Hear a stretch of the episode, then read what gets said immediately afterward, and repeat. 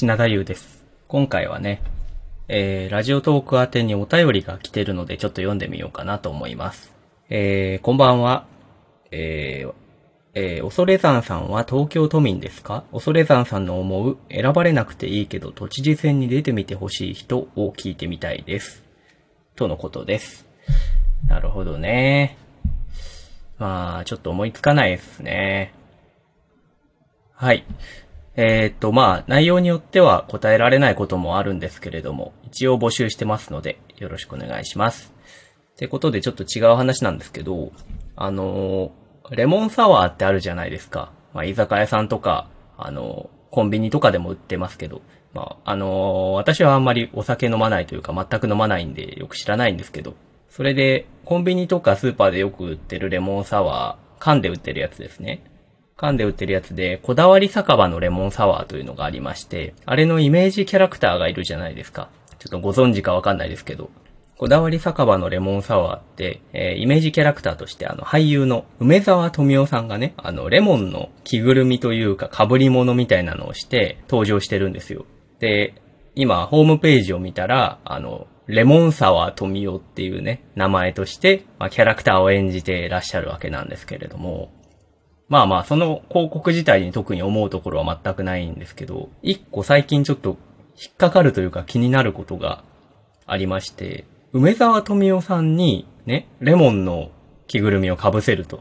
そして、レモンサワー富美男、レモンサワーだけにね、っていうのを、まあ名乗っていただくという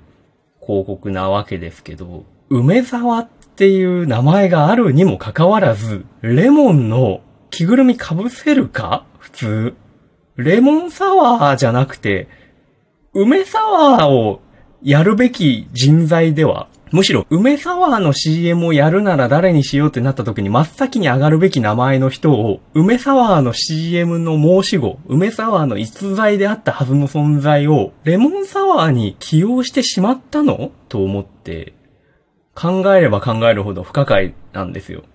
で、ちょっとさっき調べたんですけど、あのーこだわり酒場のレモンサワーを販売しているサントリーは、どうやら梅サワーを販売はしていないらしいのです。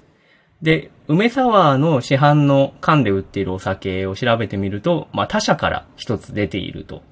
なので、まあこれは非常にうがった見方になってしまうんですけど、まずこのこだわり酒場のレモンサワーっていうものを発売する段階になって、ライバル社はどうやら梅サワーで対抗してくるらしいという内部情報を何者かがゲットしてきて、よし、潰そう。そういう話が出たんじゃないかと。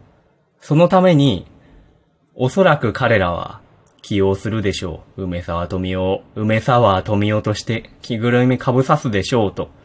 完全に読んだ上で、じゃあその富男、うちが使ってやろうじゃないのと。無理やりにレモンをかぶせて、その語呂合わせを使う機会を永遠に封じてしまったのではないかと。いや、あくまで仮説です。都市伝説だと思っていただいて全く構わないんですけど、そう考えると、このネーミングの微妙な違和感みたいなものの説明がこれ全てついてしまうんですね。いやー、恐ろしいですね。それでは、えー占いのコーナーです。今日の12位は、天秤座です。それでは。